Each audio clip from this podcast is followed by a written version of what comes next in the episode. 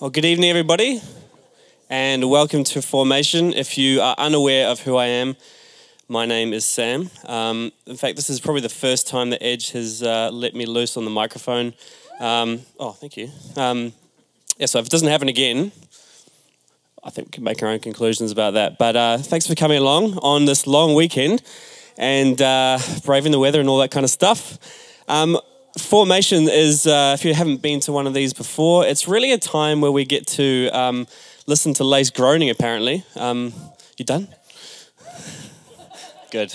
Um, really a time where we get to talk about um, ideas without necessarily, um, I guess, feeling the need to arrive anywhere in particular. I guess it's the acknowledgement that a whole bunch of, this, of, of us in this room um, sit on very, very different places uh, when it comes to a bunch of issues that are linked uh, with Christianity, with spirituality, with Jesus, with the Bible. And so this is a time to explore those issues, but respectfully kind of, I think, acknowledge the, the differences here. So, um, you know, some people in this room um, may be not unsure about where they are with the Bible, we're unsure where they are with Jesus unsure where they are with the, even the idea of God. And that's cool. We get to engage with those ideas in kind of a, a non threatening way with all those things in mind. So, some of the stuff we've done this year so far is uh, talk about um, what on earth did Jesus die for. We've looked at these themes here. So, uh, the first thing we looked at uh, was metaphors of the atonement, ways that we talk about the crucifixion and what Jesus did, and the language we use around that to help us understand that and some of the main ways in which the crucifixion gets imagined and talked about um, today. Uh, the second time, we talked about the circle of life, and we talked about how life and death may be sort of woven into the fabric of life itself. And so, almost like the crucifixion was like a, an archetype or microcosm of what goes on in the universe all the time. Uh, the third time, we talked about uh, God is dead theology and uh, what that means for God to die and if it has any sort of philosophical applications beyond that.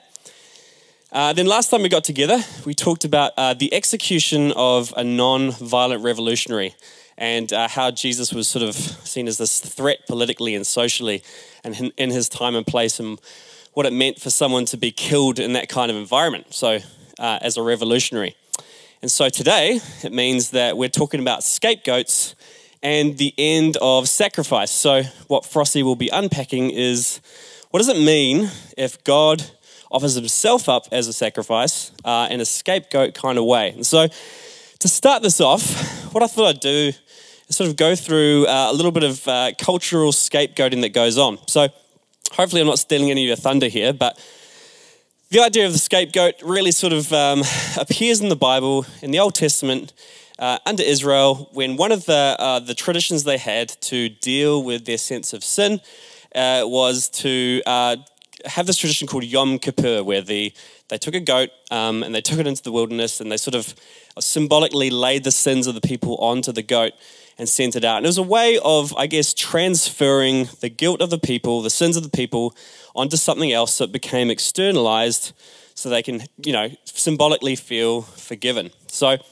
it's this idea that uh, human beings operate in a way, one of the ways that we deal with our sin is to, uh, I guess, externalize it. So we'll talk a little bit, I imagine Frosty's going to talk a little, a little bit about how that actually functioned, but you know, I want to talk about the ways in which that may function today. So to top this off, what I thought I'd do is something called a boometer, and um, what I'm going to show you is a series of six different people uh, in popular culture who um, are known to have done bad things, and uh, I think they uh, symbolize scapegoating here and now. So, um, depending on how bad you think this person is, if you could boo really loudly if you think they're really bad, or maybe do a little boo if you think they're okay. Maybe don't boo at all if you think they're actually okay. So, who's our first one? Okay, Wayne Barnes. Okay. For those of you that don't know, Wayne Barnes, well, I could tell you and then maybe we could do it again. Wayne Barnes was the referee. I think it was in the 2007 semi final against France, who allowed them to p- play the forward pass and got us kicked out of the final. So, Wayne Barnes? Okay, pretty, yeah, okay. Now, arguably, the All Blacks didn't actually play that well, But luckily, we can externalize all the guilt of our loss onto Wayne Barnes. So he becomes a good little scapegoat then. Go, Waynes. All right. John Key. Oh. We've got the lefties over here. Okay. Again, John, John Key, an example of how government can uh, be scapegoated as the problem. Okay. Not, not a huge amount of booze there. It's nice to, nice to hear. Rob Bell. now, this is cheeky, all right, because I don't think he's a bad guy at all. But, um, you know, there are a lot of reasons we're struggling with doubt in the church and people falling away is because Rob Bell opened the door and now people don't believe in God at all. It's Rob Bell's fault, yeah. Good, not many boos there. Apart from you, that's fine. That's fine. Kardashians. oh. They, they are to blame, a lot of people say, for selfie culture, uh, for being narcissistic, um, for too much emphasis on eyebrows. But no, obviously people don't hate them that much. That's good. That's good. Yoko Ono. Did she split the Beatles up? Yes, she did. okay. No, no booze. Do you want to try it again? Okay. Very clear hater over here. Interesting take. Okay. Donald Trump. Oh. See, there could be an argument made here. Is he symptomatic of America or is he the cause of a lot of problems we have today? Both. Okay. Opened up a can of worms. Interesting to see how this one will work out as sort of tensions between countries uh, work each other out. You know, will he get continually blamed for that? Will Trumpism be the, the where the finger gets pointed? But anyway, the last one I wanted to talk about was probably uh, the guy who is probably the most hated person in the world right now. So let's see how this one goes. Harvey Weinstein. No. No? I thought this one would be a big deal. Harvey Weinstein is the, uh, the Hollywood producer mogul who's been uh, has had I think 50 plus allegations of sexual harassment or misconduct aimed at him throughout Hollywood. And um, Hollywood, now he's done he's done some bad stuff. He's done a lot of bad things. But what's interesting in Hollywood is that this kind of stuff has been going on for decades, right? There's been people being exploited, and the uh, the casting couch being exploited for decades, and finally someone really got pulled up for it. Harvey Weinstein got pulled up for it, and he's very very guilty. But what's interesting is that everyone kind of knew this had been going on for a long time, and when it came to light, and everyone outside of Hollywood also knew how bad it was. Um, a lot of the blame got put solely on Harvey Weinstein. Now, this is actually Hollywood's problem. They had a problem with sexual misconduct and harassment and systems of abuse, but very conveniently, all the blame kind of got directed at this guy. And it was really interesting when Oprah stood up and did her thing at the uh, awards ceremony, she kind of stood up and said, Yeah, actually, it's all people like Weinstein's fault. And so then she sort of forgave Hollywood as the high priest of Hollywood. But it's worked in the sense that Hollywood could externalize all their guilt and blame onto this one man. So scapegoating is alive and well today. And even, even though we might not think about it in religious terms, um, it's a very interesting conversation. Why do we feel the need to externalize our guilt all the time? Why do we need to push our blame onto an other so we can feel better about ourselves? So, I guess the question then becomes yay. Oh, yeah. Awkward if there was a boo for that one, eh? Didn't think about that. Yeah, yeah, the game had finished. um, the question then becomes what does it mean for God to willingly become a scapegoat? One that sort of the guilt and blame got put on them out of sort of as a choice. And so I, that sort of leads us nicely, hopefully, into what Frosty's about to talk about the scapegoating. Take it away, Frosty. Thanks, Sam. Thanks, Ben. Hey there. Hi. This is a di- you can talk back to me. It's okay. Um, well, lovely to see you. And uh, as, as Sam has kind of uh, brought us into the space tonight, we're, we're talking about scapegoats and how this um, helps us to think through what happens in the Jesus story, um, what it has to do with sacrificial ritual, uh, and how that helps us to make sense of our own faith now. So that's what we're going to try and do. and we'll see how we go. Uh, I'm going to talk through a few ideas uh, to put them out there, uh, and then we're going to have uh, some reflection and some discussion and some conversation. We're going to finish tonight with Eucharist and, and a meal together. So that's the direction of the evening. And um, I think that's going to be good. Yeah? Interestingly, when, we, when, when the Jesus image goes up and Sam says, well, if we booed, that would be awkward, the reality is, um, before he's crucified, that's exactly, of course, what happens. He's put up in front of the people. And there's essentially a boometer between him and Barabbas, another criminal, uh, to try and decide what we wanted to do with these individuals. So um, we might be going, yay, but that's because we already think about Jesus differently than they did, right? Okay, so we can, if we, we think about the term sacrifice, it's, um, especially if we think about blood sacrifice of some kind, that's a pretty intense idea, isn't it? I think. Um, you know, if you find out your neighbour's been um, doing some animal sacrifice next door, it's usually a bad sign. You don't think, oh, good, some people just expressing their faith and religion. Uh, it's, it's not a pleasant idea, actually. And, and in many respects, in the modern world, we think about it as quite a uh, su- superstitious idea. Um, especially compared with science. You know, it's this ancient primitive practice where uh, you sacrifice all of this stuff, you kill it, whether it be animals or whether it be children or whether it be virgins or whether it be criminals. Uh, and it makes everything okay again. It makes the gods happy with you, or at least less angry with you, and it, it seems to bring some sense of order and calm to society. But now that we're modern, grown up people, uh, we don't need to do that anymore. That seems a bit silly as a way to try and make things right in the world. Um, and yet, it's this sacrificial language that's so much of what uh, frames the way people talk about Jesus' death and the meaning of it in the New Testament. And so we're left with this problem, I think, in the modern world, which is uh, a lot of the ways that the Bible talks about, or a lot of the language and a lot of the ideas it's engaging with as it talks about the meaning of Jesus' death, now seem really silly and outdated to modern society. And we're like, what is this even? How do we even approach the meaning of Jesus' death and resurrection now in the 21st century. Um, so, uh, what we want to suggest tonight, I think, is that uh, maybe there's something else going on in the sacri- sacrificial tradition that helps us understand why Jesus' death still means something, still matters, and, uh, and how, as we were just kind of starting off tonight, how it's actually still playing out in, in our lives today. Cool? You with me? Yeah? All right. Let's start by talking about this mimetic capacity. Um, good.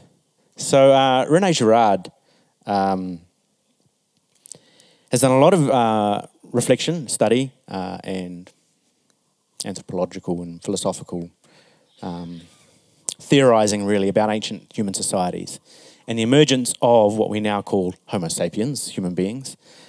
Uh, and that one of the things that happens that really shifts us from being just an animal, if you like, uh, to being human beings in the way that we understand and talk about them today, is one of the things that happens in that in that process is our ability to uh, to imitate others, um, to mirror others, and not just to mirror what they do and what they say, but to project and to because we're developing internal consciousness to start to come up with internally ideas about what the other person is thinking and believing, and then reacting in kind according to that. So we've both got this developing inner consciousness in ourselves, as well as an awareness of the consciousness of others.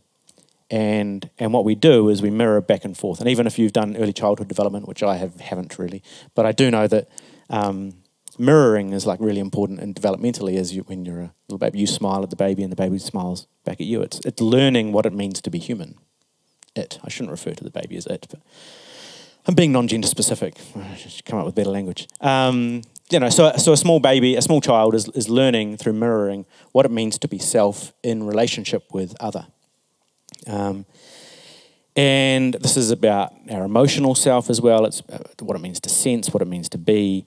Um, And so we move beyond this base animalistic desire, which is just survival. Human beings are not just only, you know, we're not just creatures interested in surviving uh, the current wildness of the world until tomorrow, and then we'll live to fight another day. Although sometimes life does get reduced down to that at some level, um, but we actually develop uh, emotional relationship and dependence upon one another. We actually build our own sense of self in dialogue, if you like, with the people that are around us, right? So you aren't just you in isolation, you are you as a product of both the emerging you in bedded within a community of other people who shape you and inform you, your parents and your peers uh, and everything that's around you, right? If you put a little kid down and they just hang, we've got some friends who've got two little dogs, uh, uh, cavalier, cav- cavoodles, spoodles, I don't know, something oodles, uh, very friendly little dogs, and you watch the little two-year-old who's because the dogs are really the one that's at his level, you know, uh, and if he spends a lot of time with the little uh, cavoodles there, he just he starts to crawl around, he starts to to woof as well, and he joins in the fun. I'm not saying the child is becoming a dog, but you can see it's those are its peers at that time, and so it's like, oh, I, maybe I get down on the in the mix and I and I run around the, the lounge on all fours and I and I roof and I bark. Right? I roof. Is that what? Woof. I think it's woof. Uh, so anyway, we're developing our sense of self in relationship to others. If you're wondering where this is going and how we end up with the Eucharist, then just bear with me. All right. So. Uh, humans experience community and relationship in really unique and profound ways. We develop culture uh, all sorts of stuff takes place in human societies that, that doesn't really take shape in the same kind of way within the animal kingdom, for example. Um, now, this can be really positive. So we respond to each other in really what we would call human ways, right? We love one another, we develop commitment to one another, we embrace one another. Even our ability to innovate, to technologically advance, all of that comes from our perception of what it is that other people need and want, and then mirroring that back in ourselves and what can we create that might meet the needs that we see in others. And so human society and culture moves forward, and we develop beautiful communities and, and families and societies filled with creativity and wonder, and it's beautiful maybe in that sense, from a Christian perspective, the language we give to that is to be created in the image of God. You know, there's something distinct about this human experience. Uh, but what we also find is that it can operate in quite a negative sense. So we also, unlike many other animals, become quickly fearful of others, suspicious of others, because now I'm not just thinking about what you're doing, I'm thinking about your motives for what you're doing. What's going on inside you that made you just walk past me when I was standing over there before? You know, you just walked straight past me. Now, for you, it might have been because you were going to get a cup of tea, and, but I might say, well, actually, I, I don't think they, they like me. I think that's what I think that was their way of making a statement. Uh, so I start to think about what's going on inside you and about your motives, and I get a bit of distrust. Then you react to that, and you like, oh, he's been a bit standoffish, a bit too cool for school now that he's up the front with a microphone. Um, and so, and then we, we what humans do is we have a, a unique capacity to spiral into, uh, into discord and ultimately into um, what it means is anger and fear can spread really, really quickly in human community. And violence then can take place, and violence among humans can spiral out of control. So, generally, again, within animal kingdoms, you don't have um, all out war. You know, you don't sort of have all of the antelopes lining up on this side and, and all of the buffalo on this side, and they all decide it's a showdown at five and they all meet across the plains. And uh, now there's some tussles, right, for survival and so on, but you don't have the kind of spiral of violence that you have within the possibility for within human communities. So humans have this unique capacity to create and to embrace and to love and to commit and to innovate. But we also have this unique capacity to, um, to become fearful, angry, to destroy. Um, so somebody uh, in your tribe, maybe in your village, um, is out for a walk and gets mistaken for a something and gets an accidental attack from the neighbouring village. Uh, and you decide that was an intentional attack, and so then you decide you've got to retaliate, but you've got to retaliate stronger than they did to you. So then things spiral very, very quickly, and before you know it, you've got um, whole villages being wiped out by other villages and so on. Yeah? this, this spiral of violence can, can happen really quickly. And really, it's probably true that in some sense, at least, this is some of what the Christian tradition is getting at with the word sin.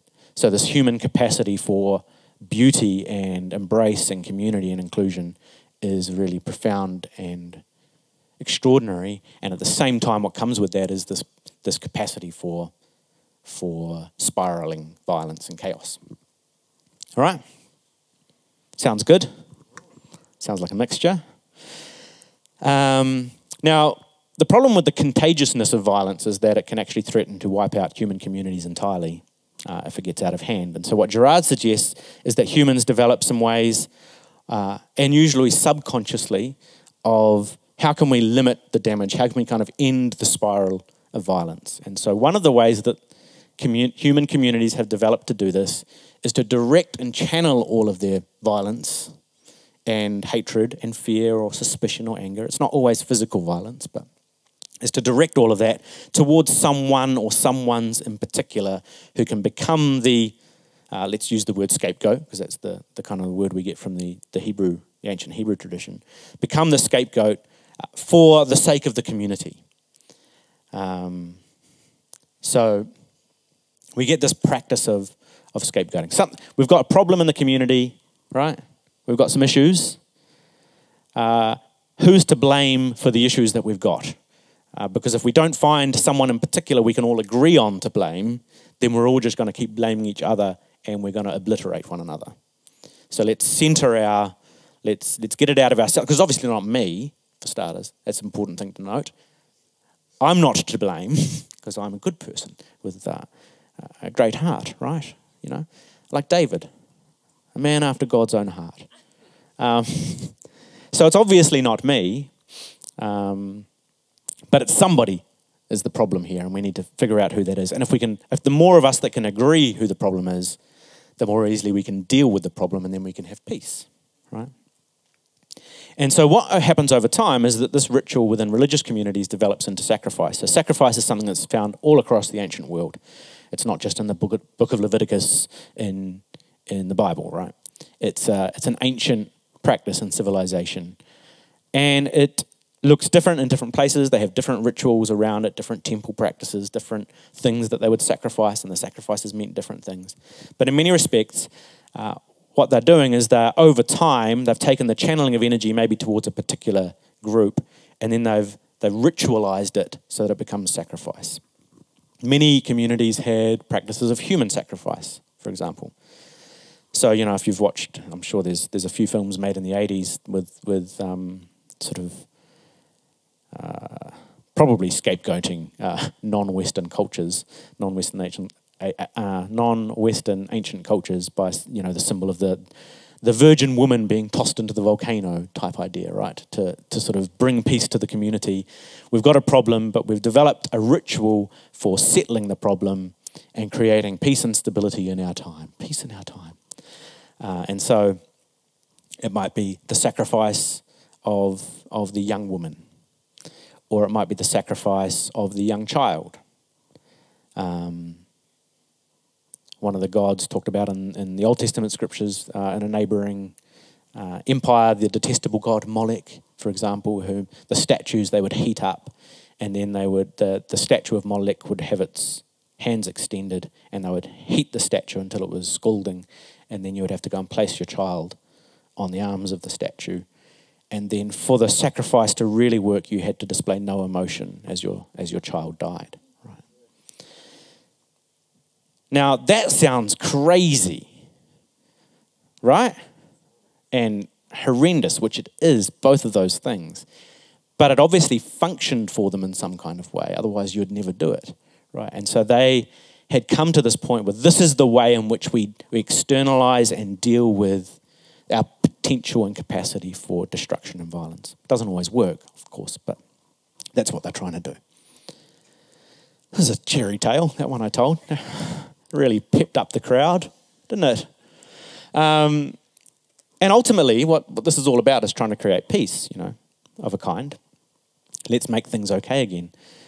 Um, and, and I think what really works, what makes a really good sacrifice is that sacrifice is unable to fight back in some kind of way. So you don't want to sacrifice you don't want to pick on a person or a minority or a group who are popular enough that they might actually further exacerbate the violence problem you have in the community, right? So they need to be weak enough that um, you can pour out your anger on them, externalize it, and uh, you're not going to have any problems doing that. You don't want problems created.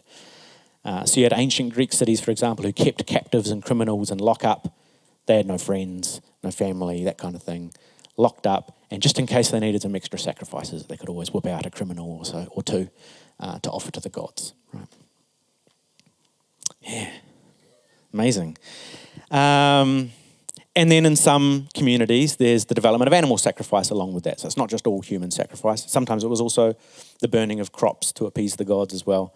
Uh, but a lot of animal sacrifice. The animals bear the sins of the people, right? So it's functioning in that same kind of way.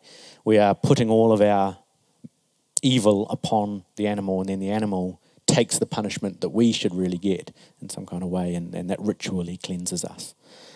Um, and if you develop a really good religion around that, then it kind of hides what you're sort of doing, really. Okay, you with me? Yeah.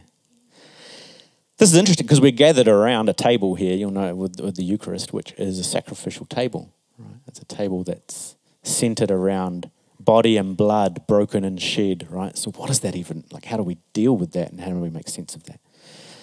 Um, so if you feel like, you know, sacrifice and scapegoating is not like a cheery topic, uh, sorry.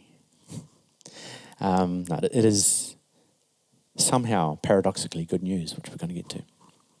So in the modern world then, so that's the ancient world, right? You've got all of that going on in the ancient world. In the modern world, we don't really buy into all of that anymore. We don't, as I said before, we don't really buy into the sacrificial myths in the same kind of way. Um, and so we feel much more civilized because we don't do those primitive things that people used to do back then. What the last 100 or 150 years has showed us, though, is that our level of civilization, while we might not. Uh, here's the beautiful thing about the way scapegoating works, right? You never think you're doing it. That's the beauty of the mechanism. So you can look at other people and see them doing it and be like, what are these crazy people doing? Don't they know that's terrible? So we can look at ancient societies and they sacrifice animals or people or whatever, and we're like, ah, it's terrible. But when we do it, uh, we're blind to the way we do it. Otherwise, it wouldn't work. If you know you're doing it, if you're like, right, I'm going to take this really innocent person and, uh, and we're going to direct all of our anger and violence towards this person, even though they don't deserve it. And um, and that way, when we kill them, it'll make us all get along better. Um, if you if you're like if you're literally going through the process like that, it actually doesn't work anymore. You've got to be kind of blind to the system yourself. And so you know we could. Uh, so even though modern modern people, uh, maybe we could start with kind of pre-modern people, but we still have this capacity to scapegoat quite intensely. This is a little uh, artistic work from the, the Salem witch trials. I studied uh, the the play uh, The Crucible at school. Jacinda Ardern played the leading lady. It's true. Abigail, the witch on trial, there in the pulpits. Make of that what you will. No, jokes. jokes, guys. Oh, no scapegoating of Jacinda Ardern, please. Good Morrinsville person. Um, as am I, obviously. Uh, So, if you don't know anything about the Salem witch trials, uh, you know, young woman accused of witchcraft and so on. And this was not just a practice in Salem, Massachusetts, but all around the kind of Western world. The killing of these young women uh, as a way of kind of uh, directing the anger and violence and suspicion that was in communities um, towards some people. Um, we have more recent, pretty uh, obvious scapegoating in Nazi Germany, for example, uh, where Germany was experiencing all kinds of political, social, economic volatility and depression and struggle uh, post World War One.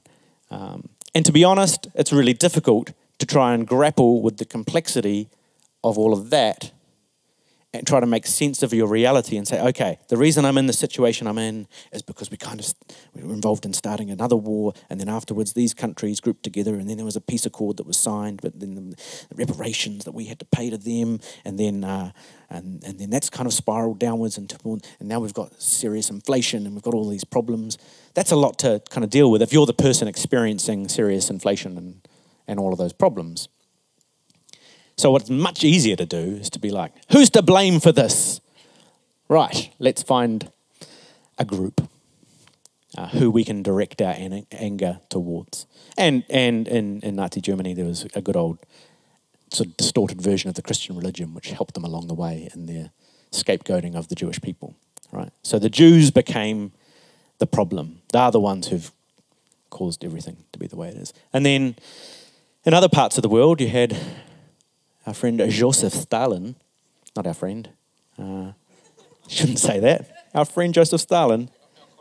Comrade, our comrade, thank you, that's much better. Use the appropriate language, please, Michael. Um, the Great Purges, you know, where, where um, across the, the communist Russia, you know, at least at least on the purges, about 20 million people were were executed. Um, again, systemic violence instituted within a society as a way of kind of keeping the peace, right? People had quotas, they had to go into communities and had 10,000 on their quota they had to purge. Um, so serious, serious problems, um, apartheid, um, and other mechanisms that are based on race, for example, that take a less powerful racial minority and they become the scapegoat. They become the dirty, unclean one who's the cause of the kind of problems that we have. These are pretty serious examples. Sam gave you like the, the, the funny ones earlier, and then I just escalated the situation. Um, from Wayne Barnes to Hitler, we've gone up a notch. All right.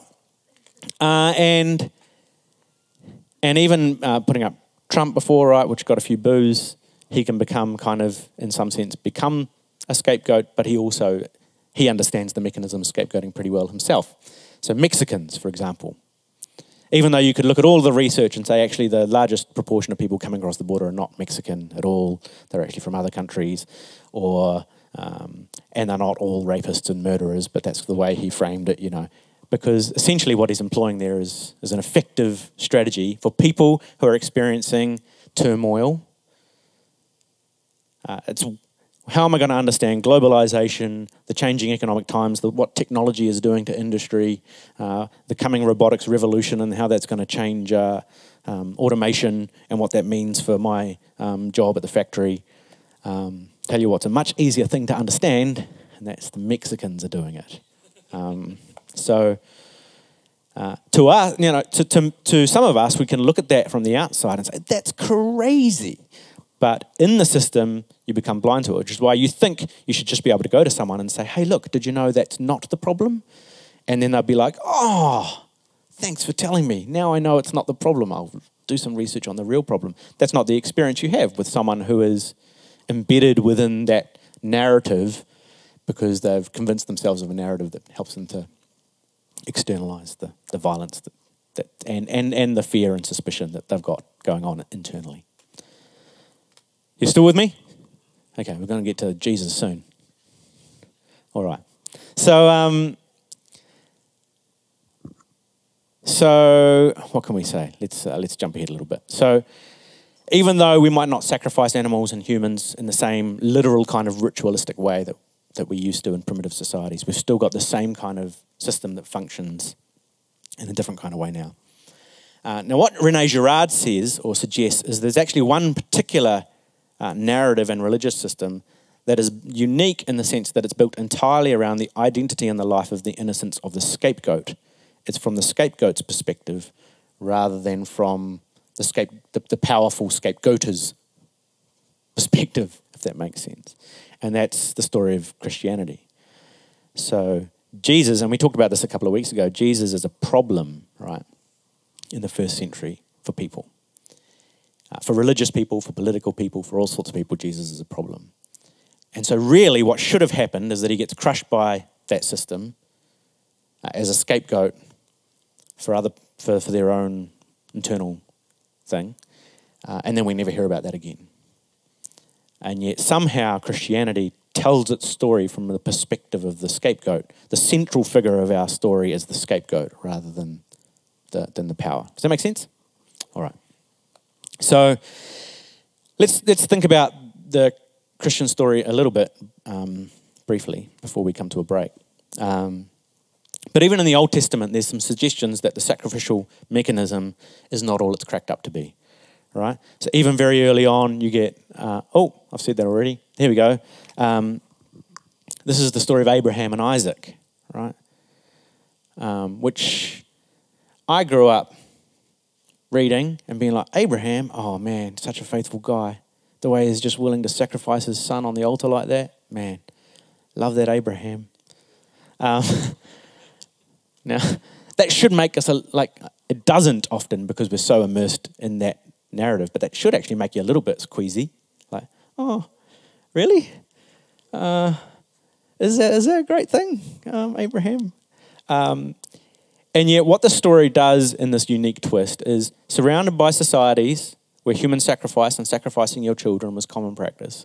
The story of Abraham and Isaac is one where they go up to the mountain and then God intervenes and says, No, do not kill your son. I do not want the sacrifice of your child. Um, so, um, even in this very primitive story in the Old Testament, this very early story, there's this underside to the story that's saying, hey, maybe there's something else going on here. Maybe this God doesn't want your children as sacrifices. All right? Uh, then we've got the, the prophetic criticism of some of the sacrificial rituals. So, even though there's this whole elaborate way of sacrificing that's developed in the Old Testament, uh, later on, many of the prophets um, critique it, they criticize it. So Amos, for example, says, I hate, this is, he's speaking for, for God here, I hate, I despise your festivals, and I take no delight in your solemn assemblies. Even though you offer me your burnt offerings and grain offerings, I will not accept them. And the offerings of well being of your fatted animals, I will not look upon. Take me away from the noise of your songs. I will not listen to the melody of your harps. But let justice roll down like waters and righteousness like an ever flowing stream. Uh, and so the, the prophets, and there's a number of examples in the, in the Old Testament prophets where they look at the sacrificial system and they say, actually, uh, elsewhere, God doesn't need your sacrifices. Uh, what he wants is justice. Uh, what he wants you to do is start treating people differently. Um, so there's this one level of the story going along here nicely, and then there's this undercurrent in the story as well, which is saying we need to be thinking a bit more about some of this. Cool? Yeah. Um, so then we come to the story of Jesus, which I mentioned briefly before. So we've got Jesus who is really initially, and if you just read the Gospels, if you just start with the Gospels, Jesus is a sacrifice, but not really to God. Jesus is sacrificed to restore order. Like we've got a problem, we've got this guy, he's gathering a following which is disrupting and disturbing the religious system. He's rejecting the temple practices. He's not following all of the right rules and regulations around things. Uh, he's offering forgiveness outside of the sacrificial system. So, religiously, we need to deal with Jesus. Um, and politically, you've got a guy who people are calling their king, gathering a following of thousands of people with an empire that's trying to keep all of its various tentacles of the empire under control. Uh, and so Jesus is sacrificed to restore peace, to put things back to the way they were before, before we had this disruption. Things are getting unsettled and we've got a problem. We're gonna, we're gonna kill Jesus and that will make it all go away. Yeah? Okay. So, um, what we could say then is in a paradoxical way, or somehow by, by flipping the idea of sacrifice on its head, Jesus doesn't save us because God needed the blood of an innocent victim. Um, but um, Heim says this it is God alone who can reveal the entire reality of the sacrificial process, reverse through resurrection its obliteration of victims and structure an alternative option for human solidarity. Yeah. Um, so, what you find is in the Jesus story, the problem with killing Jesus in the Jesus story is that uh, Jesus apparently does not stay that way, right? And and so the one they've punished as the enemy of God, they see Jesus as the, you know, that's why I say on the boometer, Jesus was an enemy of God, right? He's an enemy of the state and he's an enemy of God and he's an enemy of the church, if you like. They weren't using that language, obviously, it's Jewish system, but he was an enemy of the Jewish religion as it was at, to, to certain leaders within that system. And so we need to kill him, make it all go away. They kill Jesus. Um, but then there's this resurrection motif that emerges whereby he seems to come back.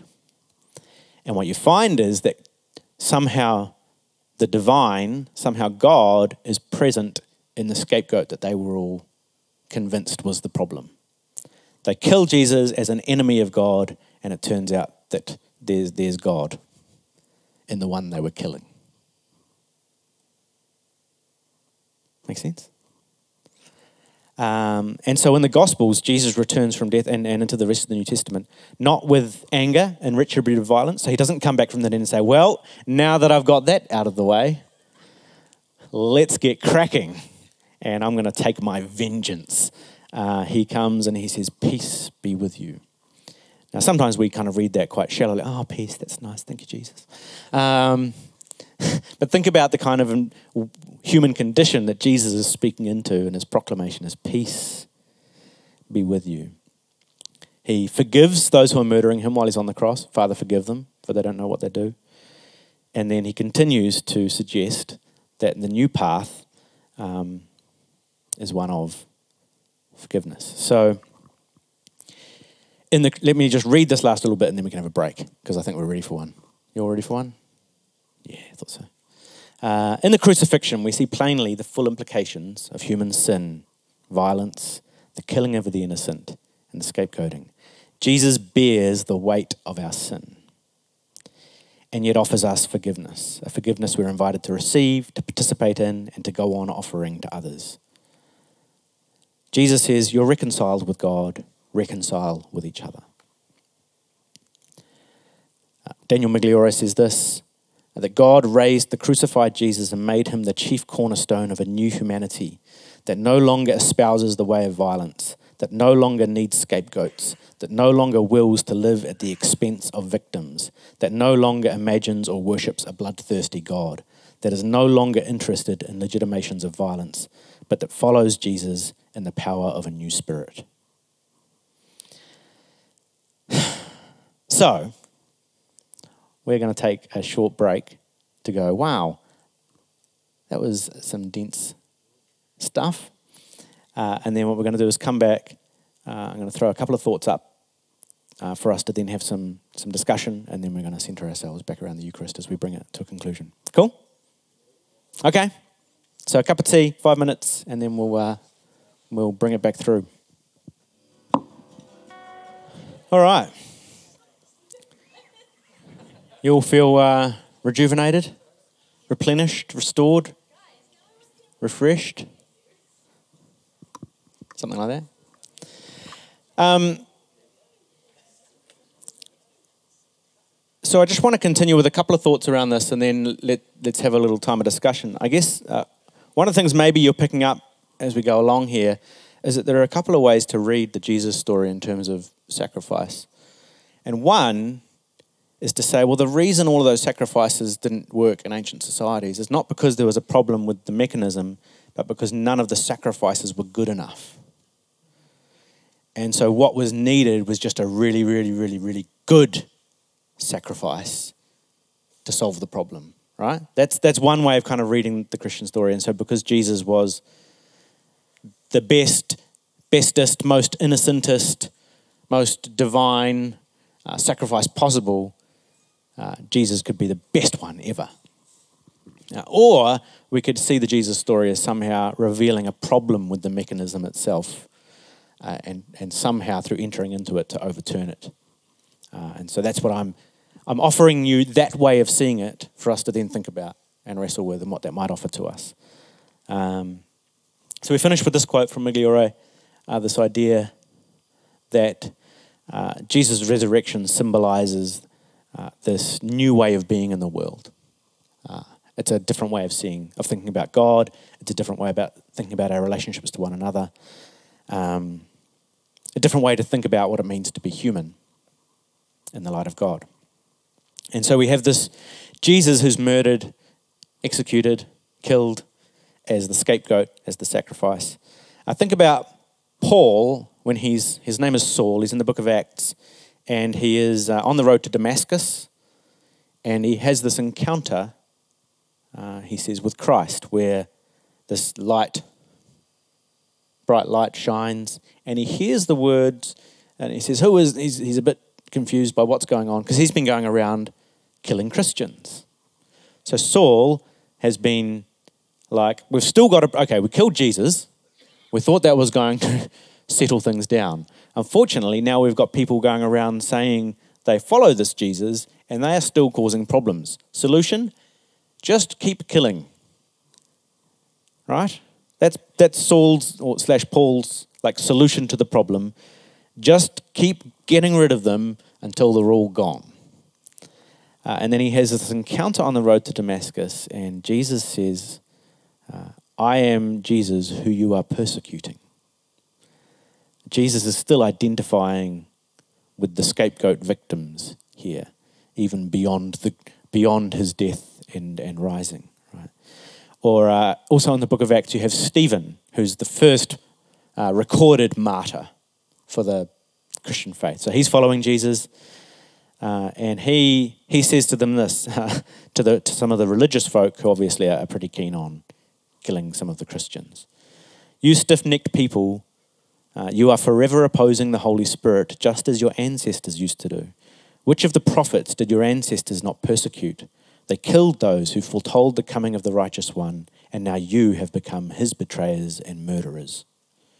Right? So here, Stephen, in light of the story of Jesus, is saying the system's been exposed. Right? Because uh, actually, we read the prophets and we go, good guys, those prophets. What was the response to the prophets at the time? Chuck them in a well, stick them down there for a few years, reject them, try and kill them, push them out. Uh, and so Stephen connects this like, this is what we do. But Jesus is exposing the system. Now, what's their response to Stephen uh, saying, hey, the system has been unveiled?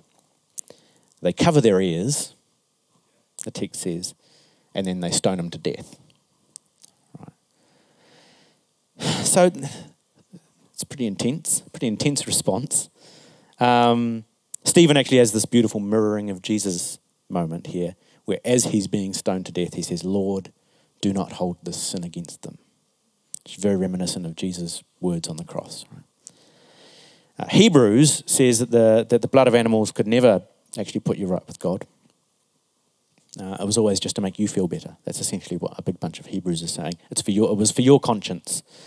But Jesus has put an end to that system now. He's become the one to end all sacrifice. Um, Hebrews actually says that uh, he says that Jesus' blood speaks a better word than the blood of Abel. So if you go back to the story of Abel and Cain, right back in Genesis, yeah, Adam and Eve, they have a situation, and then they have some children who also have some situations uh, Cain and Abel, jealous, anger, hatred, spiral of violence. Cain kills Abel. Cain's Abel's like the first scapegoat in that kind of story, right? Where he's killed because somehow Abel's the reason why Cain's life is not going the way it should be. Uh, and and the blood of Abel, the, the Torah says, cries out from the ground for vengeance. You know. Uh, Hebrews says Jesus' blood offers a better word than the blood of Abel. So Jesus' blood that has been shed as he's been murdered, like Abel was murdered, Jesus' blood does not cry out vengeance. Jesus' blood cries out forgiveness and reconciliation. Um, let's just show the system for what it is. And the kind of God revealed in that story is one who says, Father, forgive them, for they don't know what they're doing.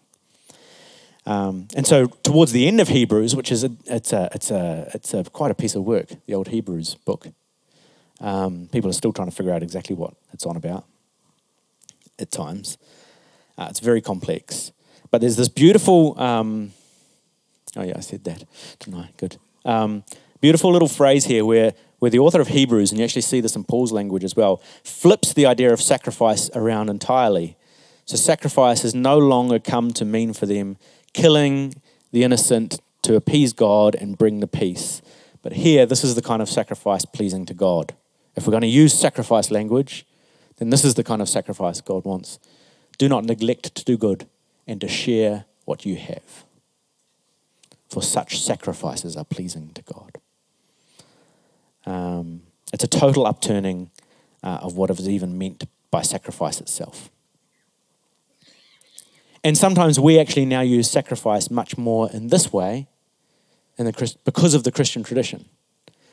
So even if this is a different way for you to think about Jesus' death, you actually already use the word sacrifice differently than, than you would have without the Christian story because you say things like, you sacrificed your time. Now, you don't mean you took your time, you put it on the altar and you cut it and killed it. And met, met, metaphor wouldn't work for starters.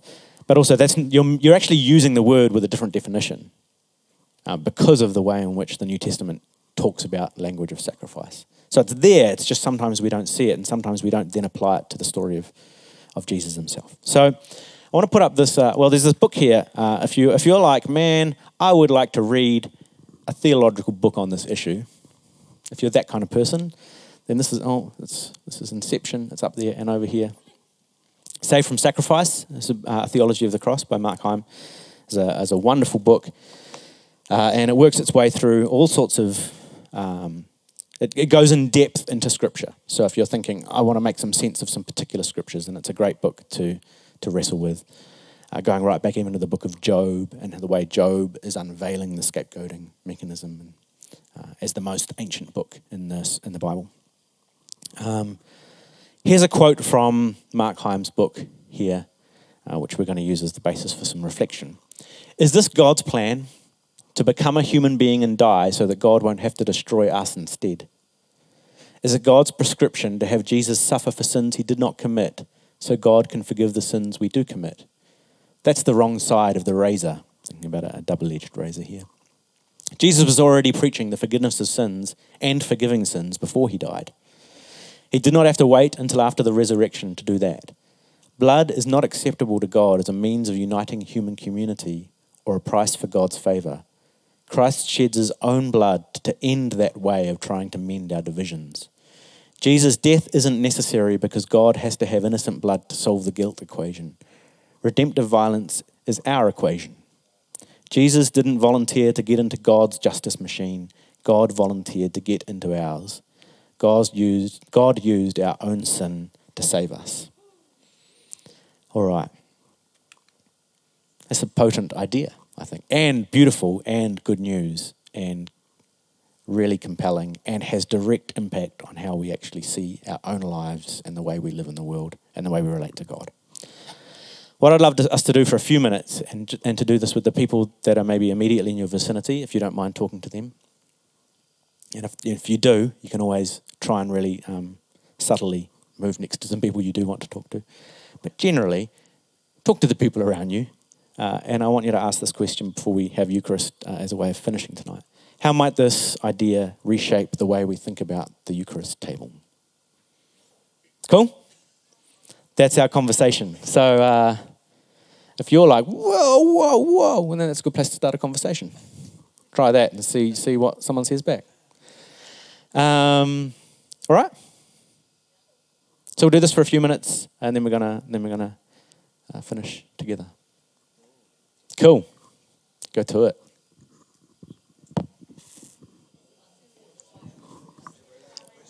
All right. How you all going? Um, the great news is the great news is now we've figured all of this out. So that's, uh, that's answered all our questions, and we can, uh, we can now move on. With this Jesus story summarized. Um, look, my, my hope is that this conversation opens us up a little bit to some ways of thinking about the Jesus story that might be a bit provocative, that might make, make us think. Not just so that we can be like, ooh, aren't we interesting thinking about interesting things, um, because there's not much point to that. Um, but that actually this cuts right to the heart of what we think about God, what we think about uh, humanness and our own self and our identity uh, and our relationship with God and our relationship with other people. It sits right at the heart of that whole story. But this um, Easter story, this Eucharist table, uh, continues to bring us back to it. Uh, time after time, for now 2,000 years, for Christians to gather around and be like, how does this story really matter? Why does it matter? And how does it transform me? Um, so, what we're going to do, um, this is a conversation I think that needs to just keep unfolding. Um, and in two weeks' time, we are having a session uh, basically called What is the Gospel?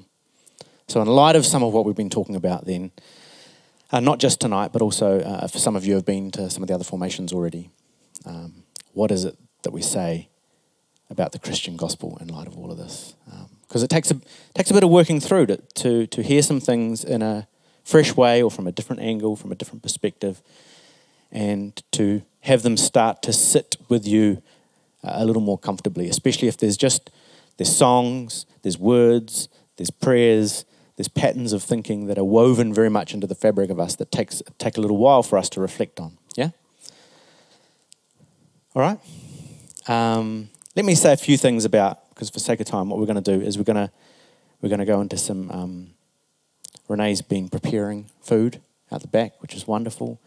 So we're actually going to bring the food forward tonight and have it around here. So, as a part of uh, having the bread and the wine, or some juice, if that is what you should have, um, we're also going to just uh, have some dinner as well. Uh, and just sit and eat together in light of the story that we've been just thinking about. Take the bread and the wine together um, as a part of this sacred Christian tradition. Uh, before we do that, I want to put up just a few thoughts that emerged for me as I think about the Eucharist table in this way and then we'll share it together. Is that cool? Yeah. Although I know there's lots more richness and discussion and questions still boiling away under the surface for, for many of us, and that's okay. That's like that's part of this journey of following Christ. It's not always a neatly packaged um, solution that you can just then tuck in your back pocket and walk away with. It's got to keep prompting you to reflect. So, here's a few things I want to suggest to you. I think one of the things that when I come around the Eucharist table is that I am given a renewed awareness of the human possibilities of what Scripture calls sin, what we might call dehumanization, we might call uh, our, our fear and distrust of one another, and our extraordinary potential to damage our relationships with each other and to spiral out of control. um, yeah? So that's like it's not the happy side of the equation, but it's um, I'm reminded of that in the Christian tradition that I have that capacity. It's not just that person out there. It's not just Harvey Weinstein who has that capacity. Um, I have it also. Uh, but that Jesus identifies with the victims of our communal violence and of our exclusion. Jesus is the one executed outside of the city uh, and left there. Right? Um, Jesus bears the weight of our sin. That's the, the kind of New Testament language for it, in suffering it and experiencing it. Um, but in doing so, some of the sins that Jesus bears, he, he exposes and names in particular ways. So, one of the things he does a lot is expose things as broken that formed the very fundamental, fundamental ways in which people thought about religion and God. So, excluding certain people from the community in order to keep it holy and pure, Jesus kept naming and exposing that practice of exclusion, which everybody thought was the right religious thing to do for God. But Jesus says, This very thing that you think is the right religious thing to do for God, I'm going to perhaps suggest to you that it's part of the problem. Uh, and uh, our practice of sacrificing and scapegoating others as to externalize our own issues is another thing that Jesus names and exposes. And resurrection, and it's the symbol of this new life that we see in Christ, uh, reminds us that God is present in the life of the excluded and of the scapegoat. That the scapegoat in this story turns out to be uh, where the divine is found. So if you think about the ancient Israelite story, if we're using that metaphor of the scapegoat, all the sins are put on the goat, the goat is sent away, and then suddenly they all realize the goat is God. Uh, that's kind of the way that the story goes. And so the bread and wine are symbols of the end of victimization and of an invitation to a new way of being in the world. It sees God differently, that sees other people differently, that says there is a different way to live in the world that does not have to be a spiral into fear and distrust and blame and anger and outrage, although we love a good bit of outrage. And it does not have to be a scapegoating mechanism where we just pick on a group of people to persecute to make ourselves feel better. In fact, there's a new way of being that's offered to us here. Uh, and it's offered at the table, and it's a way of forgiveness and reconciliation. Just getting a FaceTime, guys. Don't worry about that. Probably, probably decline that. It's like this. That sounds, that sounds familiar, that little uh, tune. Um, who was it? Yeah, that's, that's the lesson to take away from tonight. My level of popularity. It was my sister in law. Uh, okay, there you go. What a, what a note to end on. Um, there's something really beautiful about the table and its simplicity, the fact that it formed uh, a big part of m- meals together in the early church, where they sat and they ate together. It wasn't just little little nibbles of bread and little tiny miracle glasses that only churches have, which fit all this tiny amount of juice in it. Um, you know, it was meal together. It was reconciling meals. It was meals where the slaves were suddenly invited in to eat with the wealthy, where the women who used to not be allowed in to mingle with the important conversation the men were having, uh, first century, uh, were now invited and were an equal part in sharing in the table and the whole system is upended and they all eat and drink together in a new way of being human with one another. Cool? The white, no, I'm sorry, we don't have, yeah, no white starch today. I'm sure he did. Um, so uh, we've got some food that's down there. Is that coming up here? Yeah, it's coming up here. And um, I'm just going to pray do you think we should stand? Is that too formal? Now let's stand symbolically as a way of kind of entering into this story. Um, I'm just going to pray, and then you are welcome to just come and grab some bread. There's some oils and some dukkha to, to dip your breads in. There's some wine, Shiraz, uh, and some juice. And then there's also um, a pot and some rice and some food what is it? Chickpea curry, chana masala. Um, so you're welcome to partake of any and all, all, all of it. Um, not you, all of it. You know what I mean. Uh, uh, and then we can just hang around and just eat and drink together. Um, once you've come and taken your bread and your meal and your wine, you don't have to wait for the holy blessing. You are welcome to just share with one another. Cool? So I'm going to pray and then we'll do it.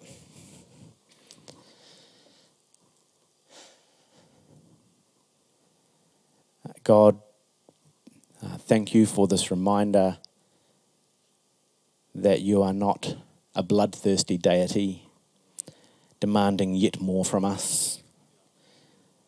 Uh, you're, we are not sinners in the hands of an angry God, um, but somehow our faith and our journey and our pilgrimage is centered around this reminder that uh, you experience the full weight of what we are able to do in a negative sense and somehow use it to transform us and to call us into a new way of being in the world. So, as we take this bread and this wine and as we eat and drink together, Uh, may this be a small step in us becoming new kinds of humans. May this be just a moment in time where we see you in new ways and think about what this might mean for our lives and the way we treat one another. In Jesus' name, amen. Amen. All right, so uh, come, eat and drink. Don't be shy. Um, participate. And um, what we normally do is we normally have the food up the back, and so you, you give a little koha in exchange for that. But you're welcome to just come and eat and drink, and then on your way out, if you if you are able to, just we usually say a gold coin or something like that, just to honour the resources that went into it. That'd be cool. All right. Okay. Bless your lives. Eat and drink.